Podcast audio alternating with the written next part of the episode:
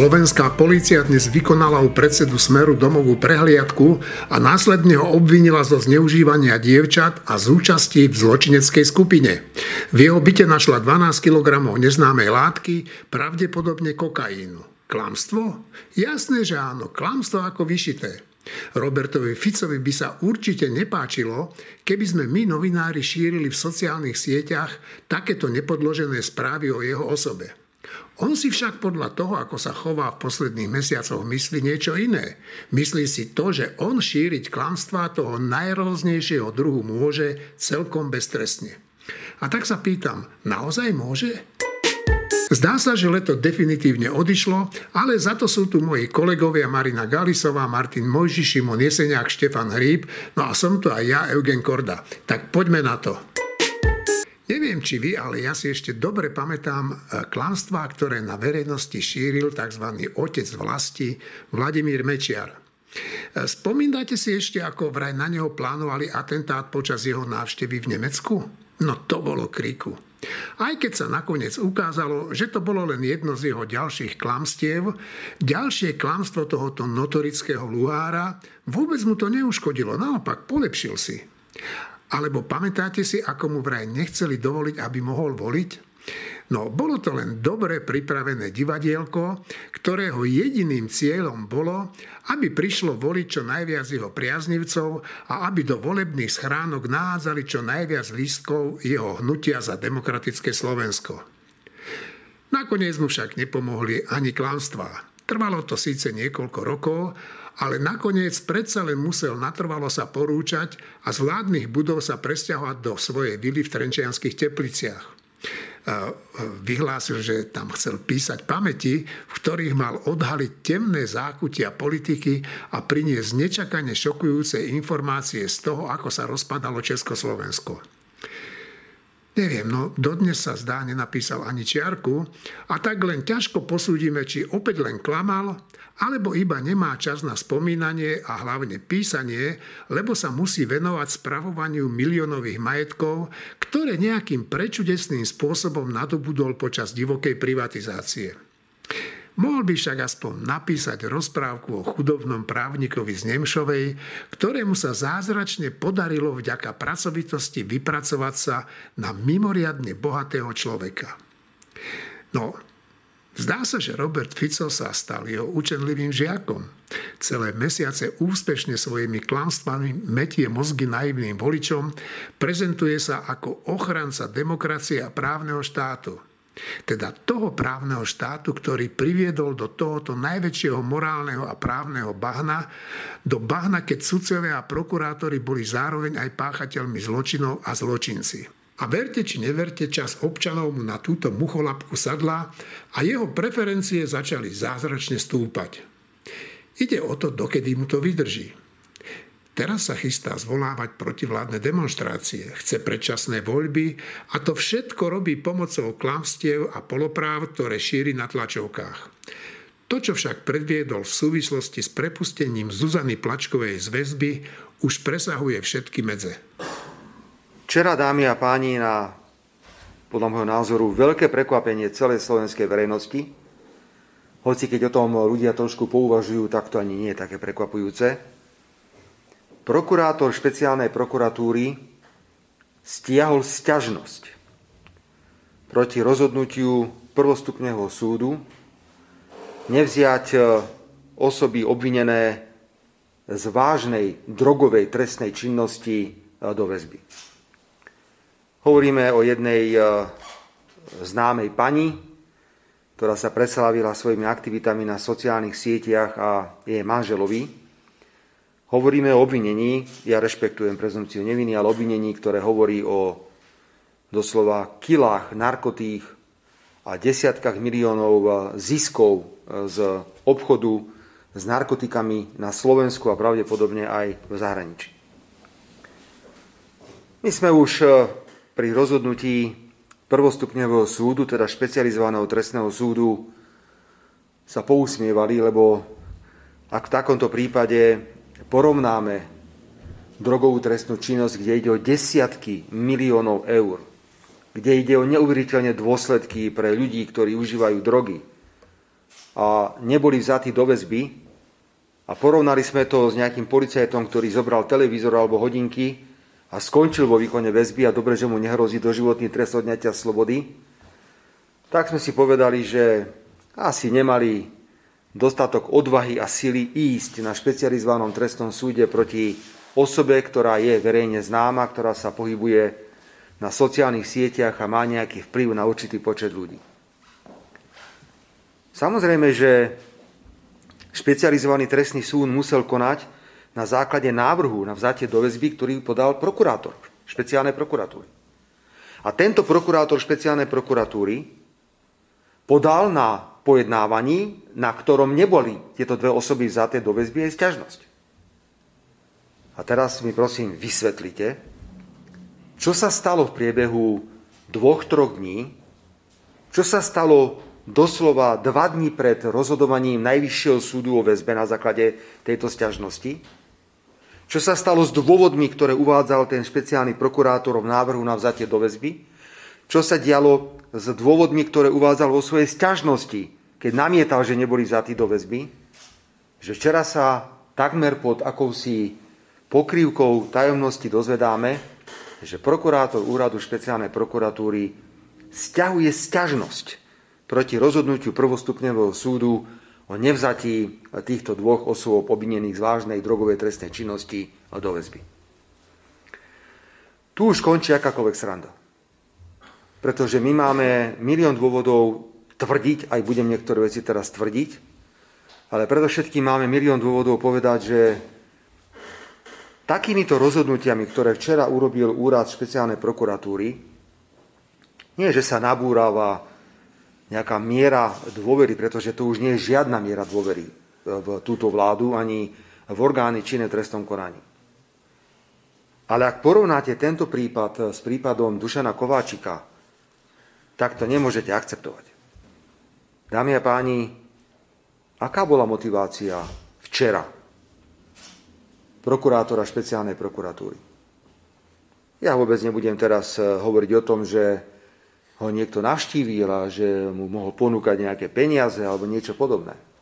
Ak si spojíte rozhodnutie špecializovaného trestného súdu nezobrať týchto dvoch ľudí do väzby za drogy a k tomu si dáte nevýdané stiahnutie sťažnosti prokurátorom, ktorý predtým žiadal väzbu a aj sa stiažoval proti tomuto rozhodnutiu, tak vám nemôže prísť na rozum nič iné, len drogy. Je verejným tajomstvom, že vo vláde sedia ľudia, ktorí milujú kokain.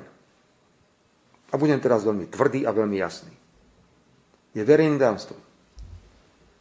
Dámy a páni, prečo nemáme právo v strane Smer sociálna demokracia tvrdiť, že Plačková aj manžel sú na slobode preto, lebo dodávali kokain významným ľuďom na Slovensku. A títo významní ľudia na Slovensku sa naplašili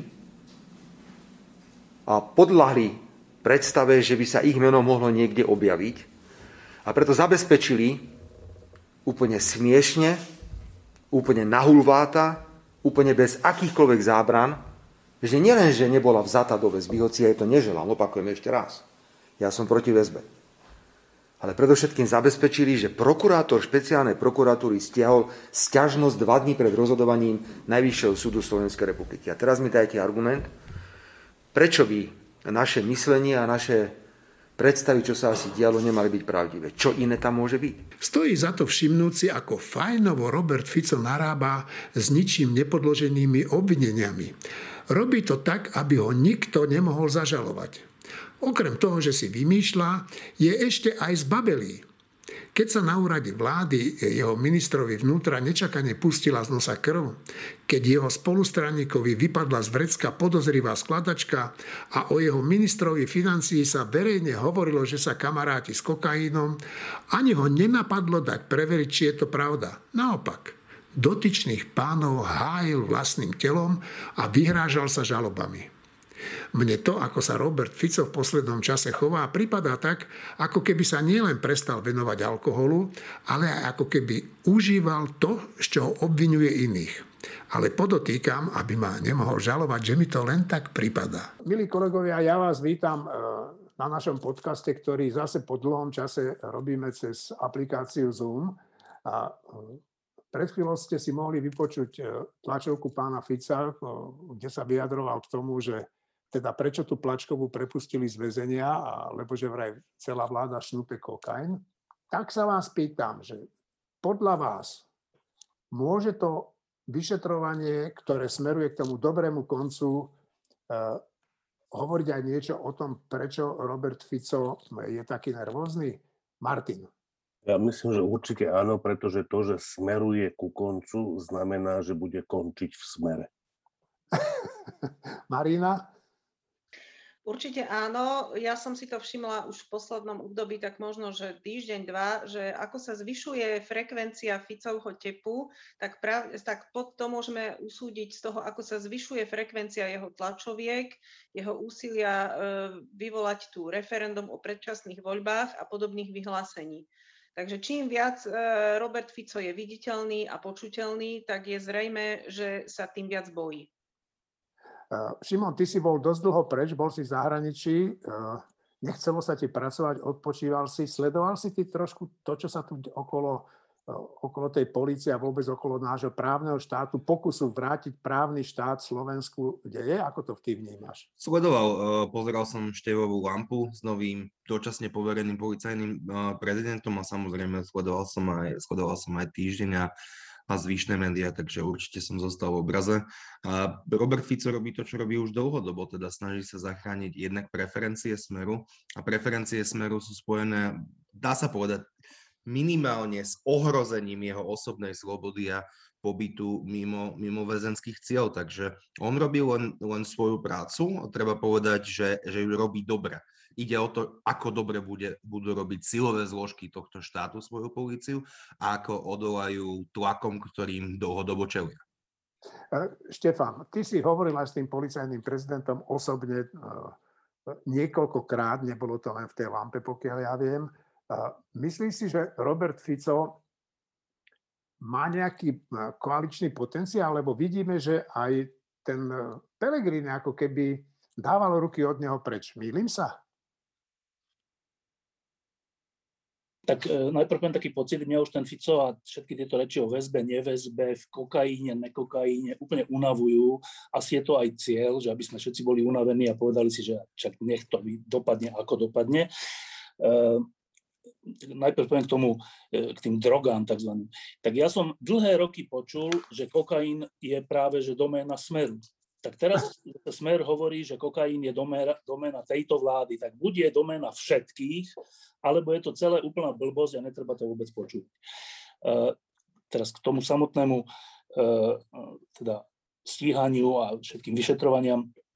My to hovoríme už skoro druhý rok a všetci to uh, vidia, že E, vyšetrovanie e, postupuje, viacerí ľudia, 20 ľudia sa už popriznávali, viacerí už aj prijali nejaké tresty, e, svedčia o všeličom, čiže dokedy budeme hovoriť o tom, že tak vlastne sa tu ukazuje, že to bol unesený štát a že tí všetci policajní a všelijakí ďalší funkcionári a sudcovia zneužili svoje právomoci a, a žili sme teda v mafiánskom štáte. Že kedy budeme hovoriť, že možno to ďalší svedok dokazuje, alebo ďalšia výpoveď k tomu smeruje. Veď to tak je.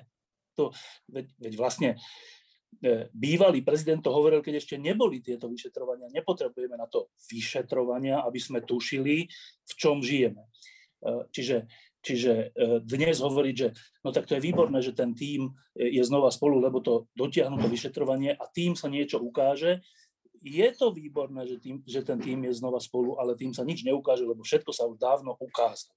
Čiže, čiže um, a aj to, že Fico je teraz nervóznejší, ale však on bol nervózny aj pred mesiacom, aj pred rokom, aj, aj tesne pred voľbami, aj po vražde, aj pred vraždou stále bol nervózny, čo je škoda, lebo človek nemá byť celý život nervózny, ale, ale, ale sledovať to a každý týždeň o tom hovoriť, že prečo je te, teraz vlastne nervózny, je pre mňa už úplne únavné. No. Áno, e, aj ja by som bol nervózny, keby som e, vládol 12 rokov štátu, ktorý e, bol rozkrádaný a ja by som bol na jeho čele. Áno, boli by sme všetci nervózni v takej situácii. Ja v skutočnosti ľudí, ktorí sú dnes nervózny lutujem a súčasne rešpektujem to, že tu má byť právny štát a keď niekto robil nejaké nezákonnosti, tak sa to má vyšetriť a má byť odsúdený. Ale ja sa z toho ani neteším, ani ma to nebaví. No, už minule sme hovorili, že o Robertovi Ficovi sa baviť nebudeme, ale celkom sa mu vyhnúť nedá ani v týchto podcastoch. Ale však dajme mu už pokoj. No. Ale pýtal som sa ťa ešte na inú vec, že či stráca vôbec nejaký koaličný potenciál, že, že keď, kto by s ním išiel vládnuť? Ako to vnímaš? No, tak e, asi ste všetci čítali to Pelegrinio vyjadrenie. E, to bolo nie v nejakej televíznej diskusii, myslím, kde hovoril, že vlastne sa mu uľavilo, keď odišiel zo Smeru a súčasne hovoril, že ľudia si teraz môžu vybrať do budúcnosti, teda, že či chcú návrat do minulosti alebo niečo nové. No tak to je výborné, keď to akože polovica Smeru, ktorá sa dnes volá hlas, hovorí, že ľudia by si teda vlastne nemali vybrať návrat do minulosti, teda k ním, No tak dobre, tak v takýchto, akože v takomto štáte žijeme, že o takýchto veciach sa rozprávame, ale áno, e, myslím si, že hlasu by bolo lepšie, lepšie by sa cítili s niekým iným, než so Smerom, pretože e, Fico je dominantný človek, oni boli jeho e, takí akože submisívni prísluhovači a to je vždy nepríjemné si uvedomiť a je oveľa človek sa lepšie nadýchne, keď rozhoduje sám o sebe, keď nie, keď nie je akože submisívny. To je prvá vec. Druhá vec, keďže 12 rokov boli spolu a keďže tých 12 rokov sa tu dialo to, čo sa tu dialo, tak je ťažko predstaviteľné,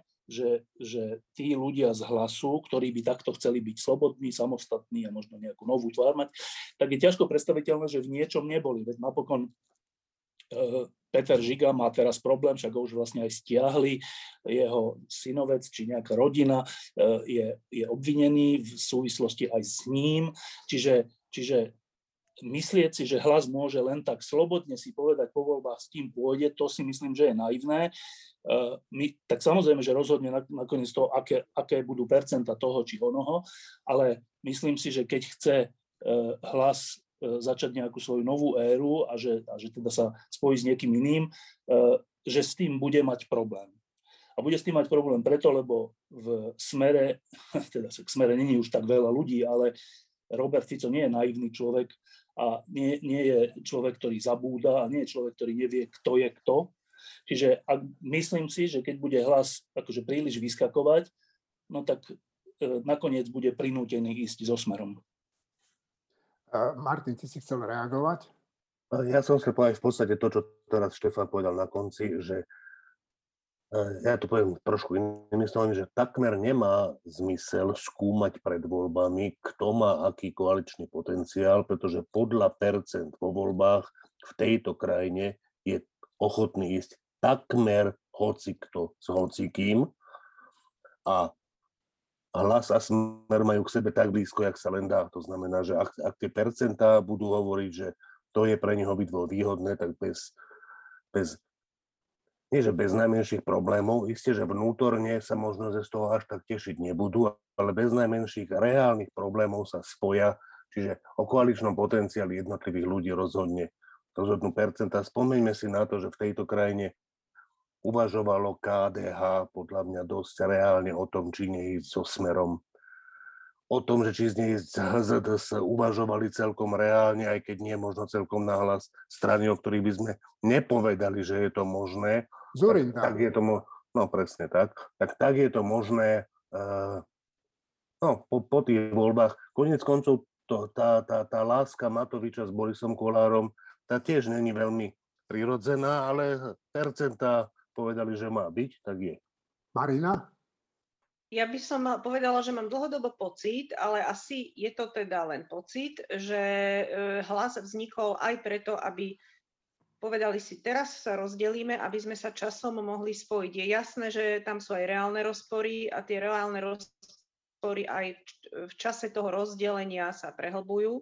A ja netvrdím, že tam je nejaká explicitná dohoda, že teda rozdelili sme sa, aby sme sa mohli spojiť, ale mám pocit, že tam existuje také vedomie ktoré ich e, jednu aj druhú stranu, aj hlas, aj smer e, ťahá dopredu s tým, že keď bude najhoršie, nie sme tu sami.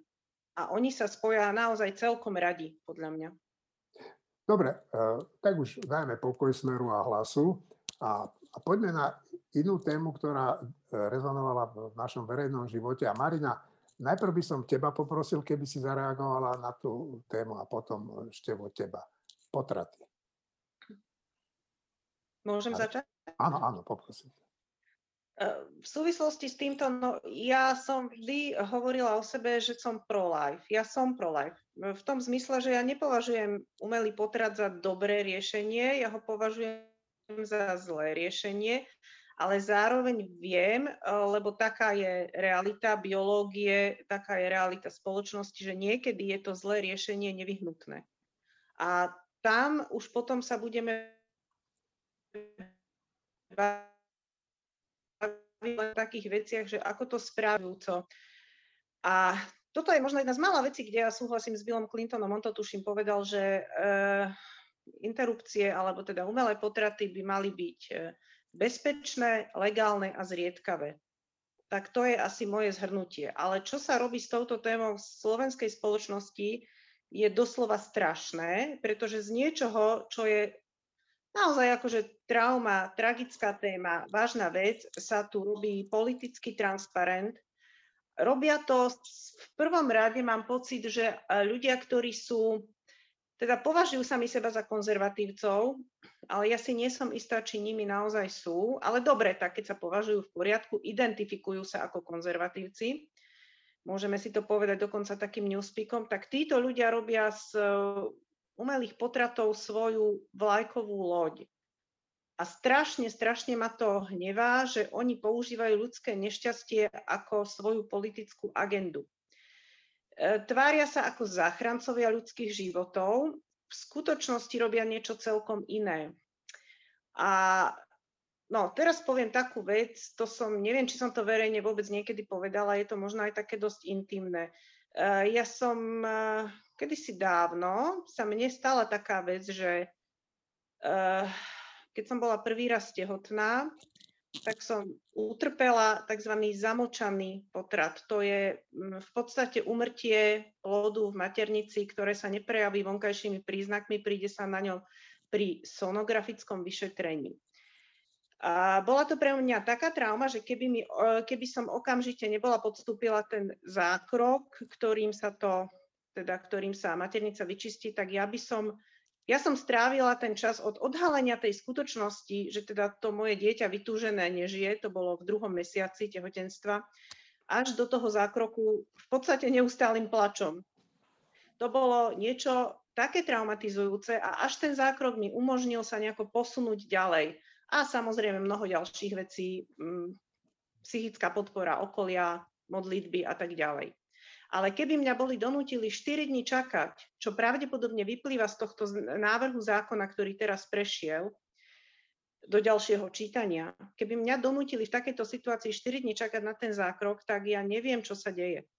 A keď si predstavím, že toto musia ženy znášať, tak eh, čo by museli ženy znášať, tak to je strašné. A ja nedokážem pochopiť, ako to, že v tom zákone sa na takéto situácie nepamätá lebo toto, tam už nie je rozhodovanie o nejakom živote. Tam už život nie je. Tam už ide len o to, aby sa tá žena mohla zdravotne, e, fyzicky aj mentálne posunúť ďalej. A oni v tomto návrhu zákona sú schopní dať niečo takéto, že proste žena, ktorej dieťa už nežije, je nútená 4 dní čakať, kým sa to medicínsky vyrieši Jednak je to strašné, čo sa týka potenciálu nejakej infekcie a mentálne je to nesmierne, nesmierne ťažké. Toto navrhujú ľudia, ktorí seba považujú za ochrancov života a život tej ženy, jej fyzické a mentálne zdravie má akú hodnotu pre nich? Stefan?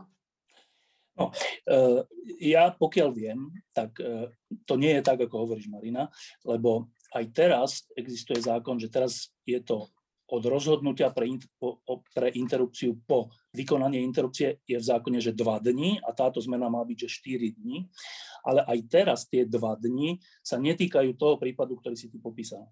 Čiže ani tie 4 dní by sa netýkali toho prípadu. Čiže to... Ale, e, ale viem o odborníkoch, ktorí tvrdia, že by sa to týkalo, lebo tam nejde no, o priame treba si prečítať zákon. No, no, treba si prečítať zákon.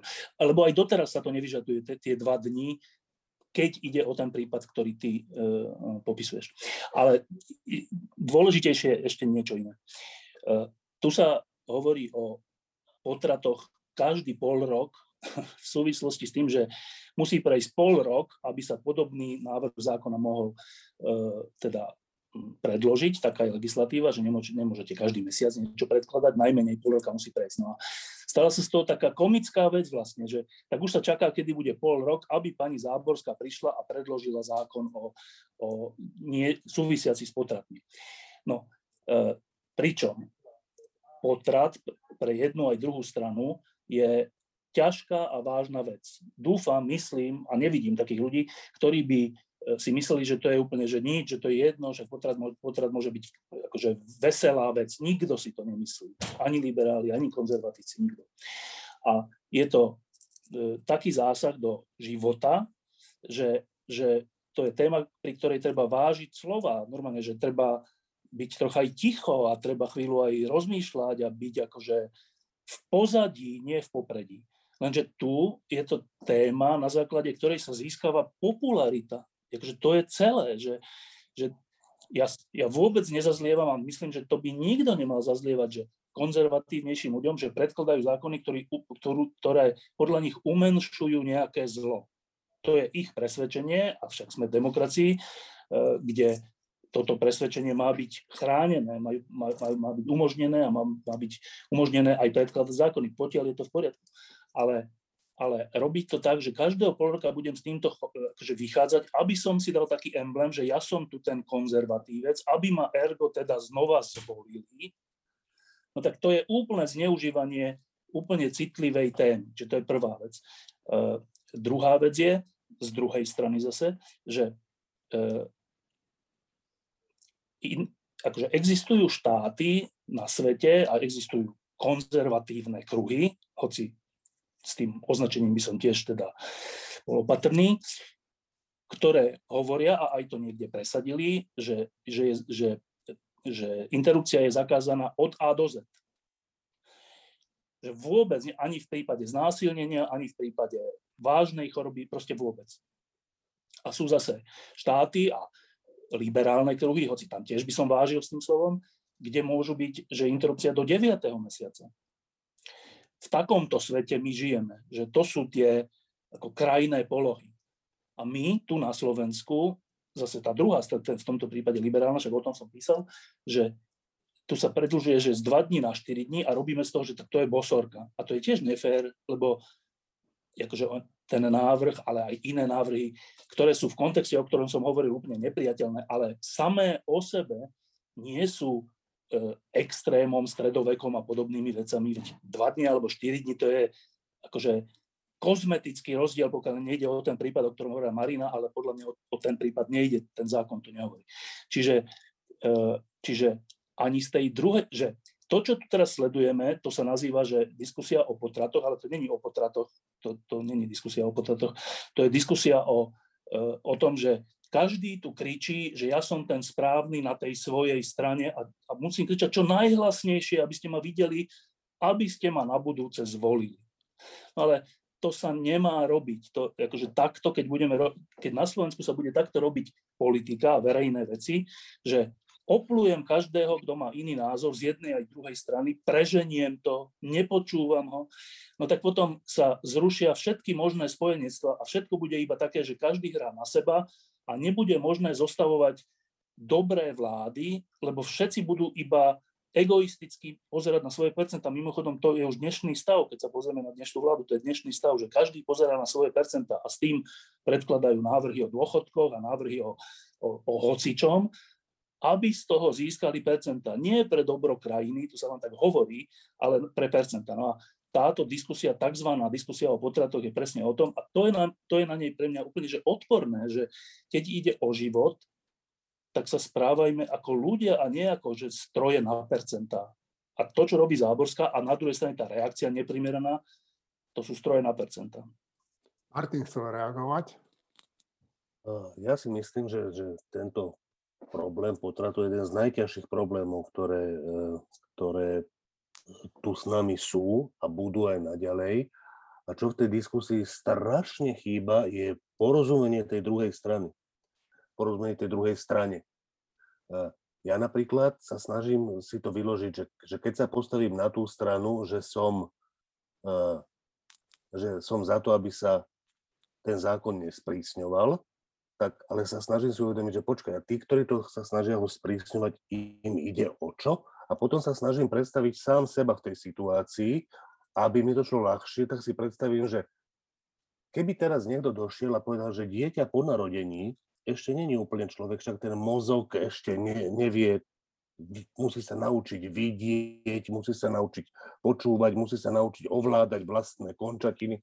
Takže sa povie, že do troch mesiacov alebo do pol roka to ešte nie je človek a že také deti sa môžu zabíjať, keď sa rodičia rozhodnú. Tak v tej chvíli, aby som, že celou, celým svojim bytím bol za za to, aby sa neprijal takýto zákon a robil by som všetko preto, aby sa neprijal. Lebo podľa mňa, keď tá miera, že kedy to už začne byť človek, leží kdekoľvek, 100% po narodení je to už človek. Tak toto ja cítim. A je úplne ľahké pre mňa si predstaviť, že sú ľudia, ktorí to takto cítia od počatia. A preto oni bude prirodzeným spôsobom bojujú za túto vec úplne úprimne. Teraz nehovorím, že tí, ktorí, to čo Štefan, že tí, ktorí za to bojujú a vidíme ich, že to nie sú stroje za per, na percenta, ale sú aj ľudia, ktorí to cítia, že úplne bytostne a majú pravdu. Na druhej strane aj tá opačná strana má pravdu, pretože, a to zase nevidia mnohí tí kresťania, že počkať, ja verím tomu, že človek a duša vzniká v momente počatia. Ale to nie je všeobecne zdieľaná viera. A tí ľudia, ktorí sú povedzme ateisti, alebo kresťania nie celkom takého strihu, môžu akceptovať tie veci, že počkaj, keď sa to spojí, tie dve bunky, tak sú to dve bunky. Potom sú to štyri bunky, alebo potom teda je to jedna bunka z dvoch buniek, potom sú to dve bunky, potom štyri a tak ďalej kedy je to človek, je otázne, ale ak neverím v dušu, ktorá tam vznikla v tom momente, keď sa spojila spermia s vajíčkom, tak je celkom rozumné si myslieť, že to ešte nie je človek. To znamená, že tvrdiť, že je to vražda od prvej chvíle, je pre mňa úplne prirodzené, keď som ten kresťan, ale pre toho druhého to môže byť, že úplne z rozprávkového sveta aké ja mám právo nanúcovať tým iným ľuďom tento svoj názor, ktorý v zásade, v podstate svojej je náboženský. Aký je rozdiel medzi tým, keď islamisti pre, presazujú šáriu pre všetkých, nielen pre tých, ktorí tomu veria, ale úplne pre všetkých. Ja si myslím, že to je podobný prístup a v tom prípade, že to, čo si ja myslím, že Cieľom ani jedných, ani druhých v skutočnosti nemá byť dosiahnutie toho stavu, s ktorým oni budú úplne spokojní, pretože ten stav nie je priateľný alebo rozumný alebo prirodzený pre tú druhú stranu, ktorá je tiež veľmi početná. Preto ja si myslím, že aj jedna, aj druhá strana by mala prijať, že to bude niekde medzi, že tie interrupcie, to je, už, už to slovo interrupcie znamená prerušenie, a znamená to prerušenie tehotenstva, čo z pohľadu tých, ktorí to považujú za vraždu, je vlastne strašné slovo. Takže dobre, tie, ja zase ne, nemám slovo potraty rád, ale dobre, poviem potraty. Keď to, že tie potraty umelé asi vždy majú byť, keďže spoločnosť je takýmto spôsobom rozdelená, majú byť povolené do nejakého času a môže sa hrať o to, či ten čas je takýto správny, alebo sa má o kúsok posunúť tam, alebo o kúsok posunúť späť ale ja si myslím, že sa nemá posúvať ani do jednej krajnej polohy od začiatku, ani do druhej krajnej polohy, ktorá podľa mňa nie je 9 mesiacov, ale určite oveľa menej mesiacov už je krajná podľa mňa. No, som sa nejak rozkecal, ospravedlňujem sa. Marina? Ja úplne súhlasím s tebou, Martin, len jedna taká menšia úprava. Napríklad u mňa vôbec nevychádza môj pro-life postoj z nejakého náboženského presvedčenia. A myslím si, že je celkom dosť ľudí takých istých uh, a zároveň poznám pro-choicerov, napríklad v USA, ktorí sú veriaci, ale napriek tomu povedia, že je to úplne a výhradne rozhodnutie ženy a dokonca povedia, že v, skoro v ktoromkoľvek čase tehotenstva. Nie úplne, ale že skoro v ktoromkoľvek čase tehotenstva. A pritom sú veriaci. A ja e, mám pocit, máš pravdu, že je to nejaká spoločenská dohoda, ktorá ustanoví nejaký taký ten e, ako keby bežec na časovej osi a ustáli sa ten bežec, že áno, dotedy ešte áno a potom už nie. A tá spoločenská dohoda sa môže aj meniť. Jedno, čo by sa meniť podľa mňa nemalo, je určité presvedčenie, že umelých potratov by malo byť naozaj čo najmenej. Ale to nie je vec, ktorú by mal nutne zabezpečovať iba zákon. A toto je niečo, čo sa aj dlhodobo deje. Na Slovensku ich počet stabilne klesá. Od komunizmu, keď to bola doslova, že nie preferovaná, ale niekedy jediná možná metóda antikoncepcie, to kleslo úplne dole. A takisto je to aj v iných krajinách. Minule som čítala, že v Nemecku napríklad stabilne klesá počet týchto zákrokov a to je podobný zákon, ako, majú, ako máme my, majú aj Nemci. Plus tam majú ešte, že kto, e, keď žena žiada teda o prerušenie, ukončenie tehotenstva, tak musí mať nejakú povinné poradenstvo zo strany štátu absolvovať. Čo napríklad u nás nie je, čo je u nás liberálnejšie tak len chcem povedať, že sú aj iné ako zákonné možnosti, ako pomáhať ženám, pomáhať deťom, ako zlepšovať celkové podmienky pre rodiny. A toto je niečo, na čom si ale zaujímavé nebudú budovať politické body tí, ktorí dneska vyrážajú s obrovskými zástavami do boja za, za sprísňovanie prístupu k interrupciám. A to je strašná chyba fakt ide asi iba o tie percentá, lebo ke, keď zároveň niekto predloží do parlamentu návrh, ktorý je prorodinný, pro detský, pro rodičovský, tak sa ten konsenzus nenájde. Napríklad to sa teraz stalo. Myslím, že bola to, myslím, poslankyňa Marcinková, ktorá predložila Áno. návrh, aby, mohli, aby bolo právo rodiča byť s dieťaťom v, pri hospitalizácii ukotvené v zákone už úplné technikálie sa priznám nepoznám, ale bol to tento návrh. A na ten návrh sa konsenzus nenašiel. Tak kde sme ako spoločnosť, keď nedokážeme zabezpečiť ani takúto vec? Ale zároveň vieme sa do nekonečna byť a handrkovať o posúvanie 2 dní, 3 dní, 4 dní alebo pár týždňov. No, čo sa týka interrupcií. Jednoducho bijeme sa o to, že aby e, sa dieťa dostalo na svet a keď je na svete, tak kašleme na to, aby jeho matka, ktorá ho porodila, mohla byť pri ňom v jeho ťažkých chvíľkach. Martin. E, ja len chcem povedať, že s tou poznámkou Marininou, že, že e, nie, nie je tam nejaká 100% možno nie, ani nejaká strašne vysokánska korelácia medzi vzťahom k potratom a náboženskou vierou, tak s tou poznámkou úplne súhlasím a som za ňu vďačný. No. Uh, ešte, no, ešte, ešte jednu poznámku k tomu, e, k tomu, vlastne dve poznámky. Tak jedna poznámka je k tomu, čo Martin hovoril, že, že áno, to je zaujímavá vec, že keďže sú dva tábory, ktoré sú v tejto veci, že na úplne opačných póloch a keďže jedný a z prevažnej väčšiny to tak je, že to súvisí s, s presvedčením o svete, v prevažnej väčšine toho sporu je tá vec, že keď verím tomu, že to je človek od počatia, tak je to proste jeden, nás, jeden teda postoj k svetu a keď tomu neverím, tak je to iný postoj k svetu. To súvisí s tým, čo si o svete myslím, že to nie je len technická vec. Alebo tak. A že keď je to ale takto, a my žijeme v 21. storočí, keď to takto naozaj je, tak, tak e, urobiť to, že jedna polovica pretlačí na silu E, svoj zákon a tá druhá polovica čo? Že tá sa ním bude potom riadiť, ale nebude sa ním riadiť. Tak bude chodiť do zahraničia, alebo bude to robiť tajne, alebo všelijako. Čiže, e, čiže áno, že je logické potom uvažovať, že dobre, tak keď je to takto rozčesnuté a, a nespojiteľné, tak asi sa budeme musieť navzájom rešpektovať. Asi. E, problém toho je ten, že, že pre tých ľudí, že vlastne pre obidve skupiny je to vec, ktorá sa týka života a smrti. No tak to je taká vec, že tak čo máme rešpektovať, teraz tí veriaci si povedia, čo my máme rešpektovať, že teda sa tu budú zabíjať deti podľa nás. No to je ťažké od nich zase vyžadovať, že rešpektujte to. Čiže, čiže je to úplne, že veľmi ťažká vec. Ináč ešte taká len na dokreslenie, že, že e, to sa zdá, že teda veriaci to sú tí, ktorí si myslia, že od počatia je to život a, a, a akože neveriaci si myslia, že je to inak. Ale akože nie je ďaleko v histórii, e, boli v, v, medzi kresťanskými mysliteľmi veľké spory o to, že kedy vlastne je duša že kedy vlastne do ľudského tela vchádza duša, ako keby, keby som to takto povedal.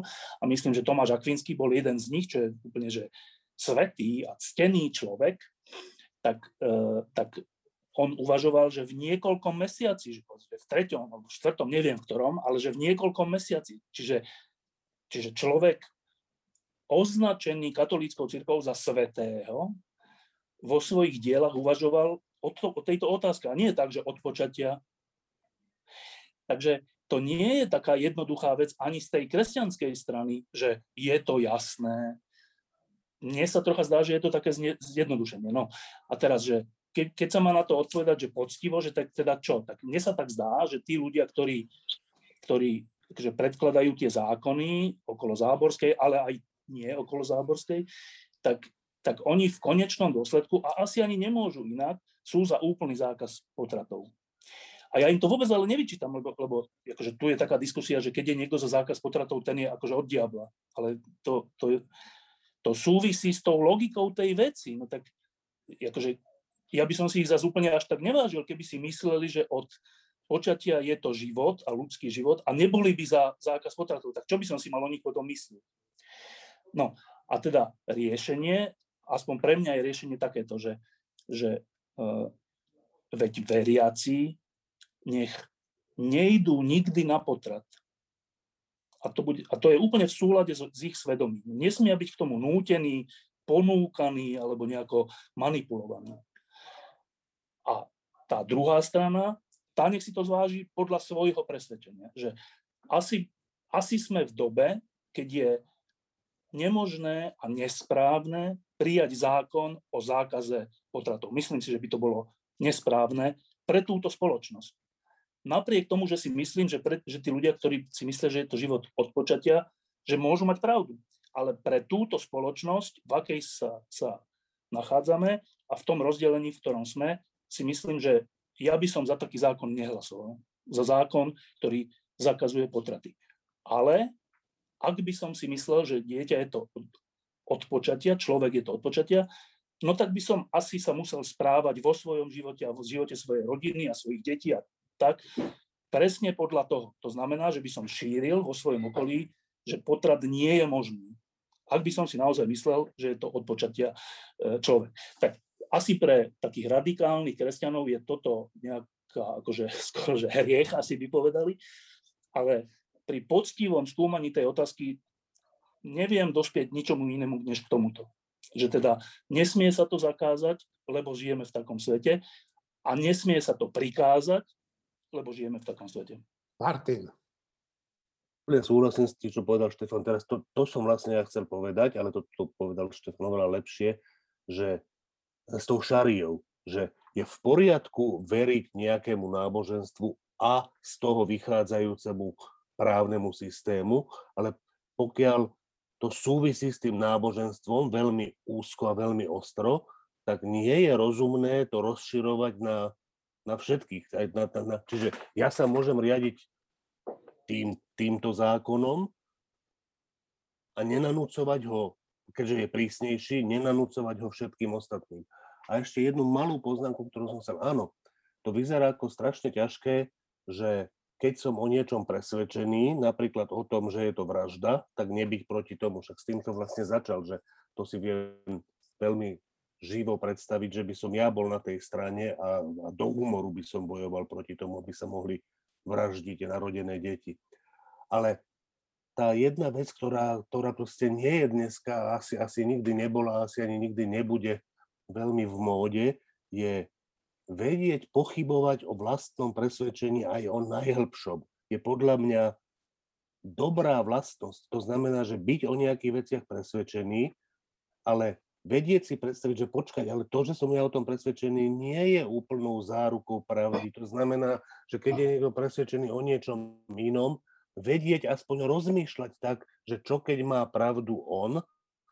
A teraz ono je to trošku, tá, tá situácia nie je symetrická, pretože keď som ja ateista, vedieť pripustiť, že ale Ježiš Kristus je Boh, ktorý zvestoval ľuďom, teda najprv hospodin a potom Ježiš, čo sa má a čo sa nemá, tak viem si to na chvíľku predstaviť, A to je také ľahké. Z tej druhej strany to není také ľahké, lebo predstaviť si, že svet je ateistický, v skutočnosti v kresťanstve, ako ja mu rozumiem, znamená aspoň na chvíľku zradiť Ježiša Krista. Proste, že tá samotná...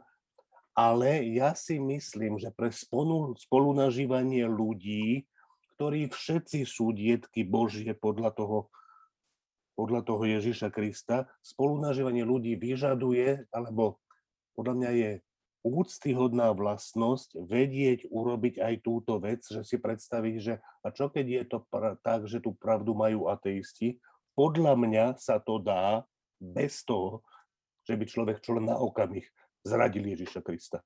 A, to sa má robiť a to sa proste nejako nepestuje. Váš vážení páni, ako vidíte, pandemická situácia na Slovensku sa zhoršuje na druhej strane musíme povedať, že nie je to prekvapivá správa, pretože sme očakávali, že táto situácia nastane. Očakávali sme ju preto, jednak, že uh, vieme, že to deje v okolitých krajinách, ale očakávali sme to aj preto, lebo máme na Slovensku nízku zaočkovanosť. Nehovorím to preto, aby som niekomu niečo vyčítal, konštatujem to ako fakt. To, že sa pandemická situácia zhoršuje, spôsobuje aj e, plnenie nemocníc hospitalizovanými. A opäť poviem fakt, a tým faktom je, že vyše 80 ľudí, ktorí sú hospitalizovaní, sú nezaočkovaní. A je mi ľúto, že to musím takto konštatovať, že práve tí nezaočkovaní končia v nemocnici. Hovorím, nevyčítam to ľuďom, je to samozrejme na každom rozhodnutí, sa chce chrániť vakcínou alebo nechce, ale vidíme jednoznačne ten veľký rozdiel pri ochrane, ak je človek e, očkovaný a ak nie. To, že sa nemocnice plnia, spôsobuje uh, dve veci. Jednak to spôsobuje odklad klasických operácií, pretože lôžka sa musia reprofilizovať a tým sa znižuje kapacita na iné úkony. Po druhé, enormne to zaťažuje zdravotníkov. Počty infikovaných ľudí narastajú, v nemocniciach je čoraz viac chorých. Viac ako 80% z nich sú ľudia, ktorí sa nedali zaočkovať. Niektorí z nich zomierajú a bohužiaľ aj zomierať budú. To je naozaj také ťažké pochopiť, čo treba urobiť, aby sme sa ochránili najviac, ako sa dá. Antivaxery napádajú členov mobilných očkovacích centier. Je toto normálne? A k tomu ešte aj veľká časť opozície priamo či nepriamo brojí proti vakcinácii. Ako to vníma Ivo Baláži, záchranár, ktorý podobné situácie zažil? Ivo, vy ste tiež chodili s tými mobilnými očkovacími centrami, alebo ako to nazvať, po dedinách. Napádali vás niekedy tie antivaxery? Áno, keďže sme boli v podstate úplne na samom začiatku, tak zo pár nešťastníkov sa našlo, ktorí nejakým spôsobom sa snažili vyvolať minimálne, nazvem to, divnú atmosféru, ale ten DAO, tak ako som to už niekoľkokrát povedal, ich v podstate svojím spôsobom, nazvem to, hlúpo upratal a odvtedy sa to viac menej neopakuje. Myslím si, že ľudia postupne e, prichádzajú na to, aj tí, ktorí boli tzv. nerozhodnutí, že to očkovanie je, je tá cesta. Zatiaľ nevieme o ničom, čo je lepšie alebo účinnejšie. A prichádzajú na to pod vplyvom toho, že stúpajú počty tých nakazených a ľudí v nemocniciach? Podľa teba je to ten dôvod? Myslím si, že áno. Myslím si, že všeobecne veľa ľudí počkalo na to, či budú nejaké v úvodovkách následky a podobne. Strašili ich všetci s reakciami a podobne. Tie reakcie prakticky neboli žiadne. Ako na očkovanie myslíš? Tak. Hovorím teraz o očkovaní, áno. A čo sa týka, čo sa týka e, toho chápania, ja si myslím, že to postupne bude lepš, lepšie, pretože tí, ktorí boli rozhodnutí alebo ktorí chápali tú problematiku na svojom začiatku alebo minimálne sa nechali e, nasmerovať, ja neviem, všeobecným lekárom alebo niekým proste, kto, kto sa o nich prioritne stará niekoľko rokov, tak e, títo urobili medzi prvými a postupne sa popridávali ďalší a ďalší. Ja myslím, že to je aj vplyvom rodiny, ako tá rodina je tam a možno aj kolektív pracovný, to je tam asi neodmysliteľné. Hm. E, dnes e, pred zasadnutím vlády vystúpil dokonca aj premiér, ktorý e, vyzval ľudí, teda, aby sa dali očkovať. V princípe na svojom vlastnom príklade uviedol, že ako mu tie protilátky stúpli po očkovaní, napriek tomu, že bol kedysi on prekonal COVID. Ja sa ťa pýtam, že naozaj je v tých nemocniciach taká zlá situácia, alebo začína byť taká zlá situácia? V nemocniciach na Slovensku bola zlá situácia, aj keď COVID nebol. Jednoducho sme absolútne podvýživení personálne, to sme všetci vedeli a vieme a nie je to vec, ktorá sa dá vyriešiť zajtra, pozajtra, o mesiac ani o rok. Pretože tí ľudia najskôr musia niekde skončiť nejakú školu, musia sa dostať niekde do nejakej praxe, a tam narazíš na to, že v podstate je problém s tým, že ich má kto a za čo zaplatiť. To je podľa mňa zásadná, zásadná vec. A čo sa týka e, stavu nemocníc, ja to neviem v tejto chvíli posúdiť, pretože to není vec e, materiálno-technického vybavenia, keďže nám chýba personál. Môžete mať plnú nemocnicu posteli, to nemá nič spoločné s lôžkami, to všetci pochopili, že všetci tí, čo hovorili, že majú 400, 600, 700, podobné čísla, to je úplne jedno, keď tam máte v tom baráku dvoch anesteziologov, tak je vím, že bude to v prvom rade o personále. A čo sa týka technického vybavenia, mašinu kúpite z večera do rána, pokiaľ máte na to peniaze, ale človek sa do rána nikdy robí. Hotového človeka, pretože tam už keď sa bavíme o tom, že ste v ťažkom zdravotnom stave, tak to nie je také jednoduché a nemôžete postaviť k tomu len tak niekoho, kto ide okolo, alebo kto není skutočne zdatný a znalý. To je zásadná vec. Budú oblasti, kde to samozrejme presne podľa tej, toho percenta zaočkovanosti, veď to je vidieť. Myslím si, že aj tí ľudia na základe toho, čo sa v médiách povie, tak jednoducho vidia, že sú regióny, v ktorých je to naozaj zlé, pretože tam pribúdajú, lebo je tam nízka zaočkovanosť. Tam, kde je vyššie percento zaočkovanosti, tak tam zatiaľ až taký veľký náraz není. To ale som nepovedal, že nebude to sme hovorili. Nehovoriac o tom, že sme jasne povedali, že ja Boh o deťoch. A tak to aj je. Lebo samozrejme otvorili sa školy, čo je dôležité. Školy sa aby nikdy nemali celoplošne a vždy by to malo byť len proste regionálna úroveň, alebo respektíve tam, kde ten výskyt je vo väčšej alebo zvýšenej miere. To je celé. Alebo len triedy a, a podobne. Čiže proste zúžiť to na nevyhnutné minimum, ale to, že boli deti doma a pri všetkej úcte tí rodičia nemajú šancu ustražiť tí deti, pretože potrebujú živiť rodinu, chodiť do roboty a tí deti si robili, čo chceli a tým pádom to išlo tak, ako to išlo. Myslím v tej druhej vlne, keď teda sa bavíme o tom v úvodzovkách, o vlnách. Mňa skôr prekvapuje to, že dneska, doteraz sme hovorili, že máme bezpečnostné opatrenia z hľadiska šírenia epidémie alebo pandémie. A keď si zoberiem len biologický materiál, keď doteraz boli momky, ktoré museli v určitom režime robiť testovanie a potom následne likvidáciu biologického materiálu a dneska si niekto dovolí povedať, že sa to nešíri a že to je komunálny odpad. To je podľa mňa ďalšia vec, ktorá je cestná a je len otázka času, keď nás zase dobehne. A ja by som rád dodal ešte niečo. Za to, že na Slovensku má pandémia taký priebeh, ako má, si môžeme my sami, nikto iný. Netreba hľadať vinu v druhých, v zlých politikoch, v Matovičovi, ale hlavne hľadať vinu vo svojich vlastných hlavách. Tak len toľko. Naše zdravotníctvo je finančne podvyživené. V situácii, keď nemocnice a teda lekári a zdravotnícky personál musia čeliť nárastu infikovaných pacientov, povedať, že do poisťovní štát nepošle viac ako 200 miliónov eur za svojich poistencov, tak to podľa mňa hraničí s úplnou hlúposťou.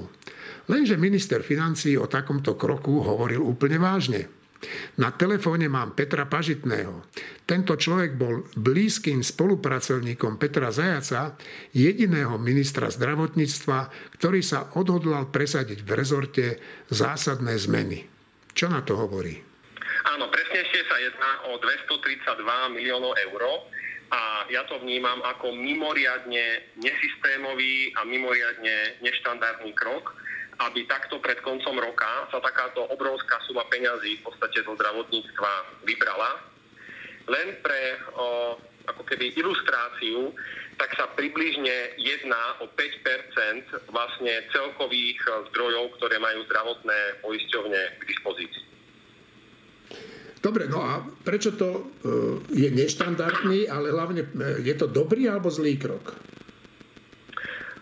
Je to veľmi zlý krok. Je to veľmi zlý krok z niekoľkých dôvodov. Poprvé, treba si uvedomiť, že vlastne zdravotné poisťovne majú príjmy od ekonomického aktívneho obyvateľstva z odvodov, kde vlastne každý pracujúci platí 14% takisto aj živnostníci, všetci ekonomicky aktívni. A zároveň štát platí za tzv. svojich poistencov štátu. To sú deti, dôchodcovia, ženy na materskej. Takýchto ľudí je približne 3 milióny, za ktorých vlastne toto poistné platí štát. A všetky tieto zdroje sa potom v tých zdravotných poisťovniach spoja, následne prerozdelia a vznikajú tak všetky zdroje, ktoré má ten poistný systém k dispozícii. A takýchto zdrojov, teda z toho poistenia a za platbu za poistencov štátu, dokopy je niečo vyše 5 miliárd eur. Takže ak teraz štát sa na poslednú chvíľku rozhodne, že vlastne o, znik alebo obmedzí, že, že tie peniaze tam nepošle, to znamená tých 232 miliónov vlastne zoberie, tak reálne ide zobrať 5% rozpočtu vlastne všetkých zdravotných poisťovní, ktoré sú určené na zdravotnú starostlivosť. No. To je prvý dôvod. Aha, dobre, Druhý dôvod, vlastne o, o, nachádzame sa v situácii, keď práve naopak slovenské zdravotníctvo potrebuje tých zdrojov viac. O, to znamená, my keď sme robili o, a s pánom o, doktorom Zajacom budeme mať novú publikáciu, novú knihu sme napísali, tzv. zelenú knihu, a, ktorá vyjde 27. októbra a práve aj v nej píšeme, že vlastne slovenské zdravotníctvo nemá dostatok finančných zdrojov, to znamená práve finančné zdroje treba slovenskému systému dodávať. Hodnotíme to konkrétne takým spôsobom, že za málo muziky, za málo peňazí poskytuje málo muziky. To znamená, ak chceme nejakým spôsobom výrazne zlepšiť výsledky a výkon slovenského zdravotníctva, je potrebné dodať mu, mu viacej zdrojov. Len na porovnanie, keď si porovnáme Českú republiku a Slovenskú republiku. Tak Slovensko dáva na zdravotníctvo rádovo okolo 6,6-6,7 z HDP, Česká republika 8,1% z HDP. Keď si porovnáme tú platbu štátu, tak platba štátu dneska je 40 eur na jedného poistenca štátu na Slovensku, kdežto v Čechách je 70 eur. A práve bola zvyšovaná za posledné dva roky práve kvôli covidu. To znamená, to zdravotníctvo teraz potrebuje o, navyše ďalšie zdroje. A prečo potrebuje to, o, to zdravotníctvo navyše ďalšie zdroje? Aby dokázalo o, jednak si udržať o, všetkých kvalitných ľudí, to znamená lekárov, sestry, ktorí aj teraz o, o, vlastne sú, o, sú v situácii, že o, po tých dvoch rokoch o, už môžu byť vyčerpaní, o, môžu, mať, môžu mať rôzne stavy vyhorenia a zároveň prichádzajú ponuky napríklad aj z Čiech o, pre slovenských lekárov a slovenské sestry, aby práve prichádzali do Čiech. To znamená, je potrebné práve teraz o, zdroje do slovenského zdravotníctva navyšovať, Jednak, aby sa, aby sa posilňovali o, o, zdroje pre, pre personál, ale zároveň, aby sa posilňovali zdroje aj kapitálové. My no. totiž to nemôžeme iba čakať na, na o, tu nejaký plán obnovy, ktorý, ktorý o, je veľmi fiktívny, ale tu potrebujeme reálne rekapitalizovať o, slovenské zdravotníctvo. Dobre, no ale však tak potom, čo je to za idiotský nápad, ako to zdôvodňoval Igor Matovič, že však to sme ušetrili minulý rok, že teraz teda to nemusíme dať, alebo ja som to vôbec nepochopil, lebo zdá sa mi to úplne hlúpy, politicky hlúpy nápad toto urobiť eh, v tejto situácii. Eh, tak prečo to urobili? Ako to zdôvodňujú? Ako to vidíte vy? Priznám sa, ja takémuto kroku vlastne vôbec nerozumiem. Zároveň, keď vidím v podstate, čo sa tu dialo so finančnými zdrojmi za posledné dva roky, to znamená veľmi nesystémové navýšenie základného imania všeobecnej zdravotnej, 200 miliónov eur. Potom prišlo veľmi nesystémové plošné testovanie, ktoré nás stálo 478 miliónov eur. Hej, čiže skoro pol miliardy eur išlo, išlo do testovania. Teraz nezmyselná očkovacia lotéria, ďalších 20 miliónov eur. To znamená, tu sa na jednej strane plitvá zdrojmi, ktoré v podstate potom chýbajú tomu zdravotníctvu a potom, ako teraz nechápem vlastne logiku toho ministerstva financí, že jediné systémové zdroje, ktoré sú pre ten, pre ten zdravotný systém slovenský, to znamená platba za poistencov štátu, práve túto platbu, ktorá je systémová, štandardná, ktorú treba vlastne z dlhodobého hľadiska práve navyšovať, tak oni ju idú proste teraz v tomto momente znížiť, keď to zdravotníctvo práve teraz potrebuje finančné zdroje na stabilizáciu personálu a rekapitalizáciu nemocníc. Ja tomuto nerozumiem. Všetci vieme, v akom stave je naše zdravotníctvo. Vieme, že na tom nie je veľmi dobré už len v takom Česku je zdravotníctvo na tom oveľa lepšie.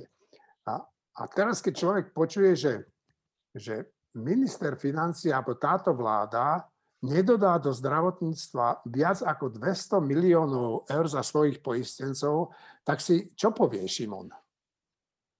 No tak ja si poviem, že sú to diletanti v prvom rade a treba vysvetliť tých 232 miliónov, to sa jedná o poistencov štátu. Poistenci štátu sú nezamestnaní, študenti, žiaci, rodičia na materskej dovolenke, na rodičovskej dovolenke, nezamestnaní a kade kto dokopy ich je 3 milión, teda väčšina, väčšina tejto spoločnosti. A prečo sa vlastne týchto 232 miliónov do hm, do zdravotníctva nedostane, tak ministerstvo financí argumentuje tým, že poisťovne, všetky zdravotné poisťovne, teda aj štátna, že majú prebytky na účtoch. No, a to je už diletantstvo ad absurdum, pretože zo zákona poisťovne musia mať istú rezervu na odloženú zdravotnú starostlivosť. Teda oni majú dodatočné peniaze na účtov práve na to, aby dokázali hradiť i kvôli covidu odloženú zdravotnú starostlivosť. Druhý argument, ktorý ministerstvo používa je, že veď sme ušetrili na, na výkonoch tým, že sme ich odložili. Ale to je, to je opäť diletantstvo, ak nie rovno lož. Pretože odložený medicínsky zákon je drahší ako ten, ktorý... Zákrok. Zákrok, áno. Odložený medicínsky zákrok je drahší ako ten, ktorý sa spraví buď včas, alebo ideálne taký, ktorý sa nespraví vôbec, pretože preventívnou zdravotnou starostlivosťou mu, mu predídeme. A tým, že sa do zdravotníctva nedostanú tieto peniaze, skrátka budeme mať za, ako hovorí Petr Pažitný, za menej peňazí, menej muziky a teda menej zdravotnej starostlivosti. A už dodám len jeden údaj na porovnanie. Platba za poistenca štátu v roku 2021 v Českej republiky predstavovala 68 eur a 92 centov. Na Slovensku to bolo 39 eur až 16 centov.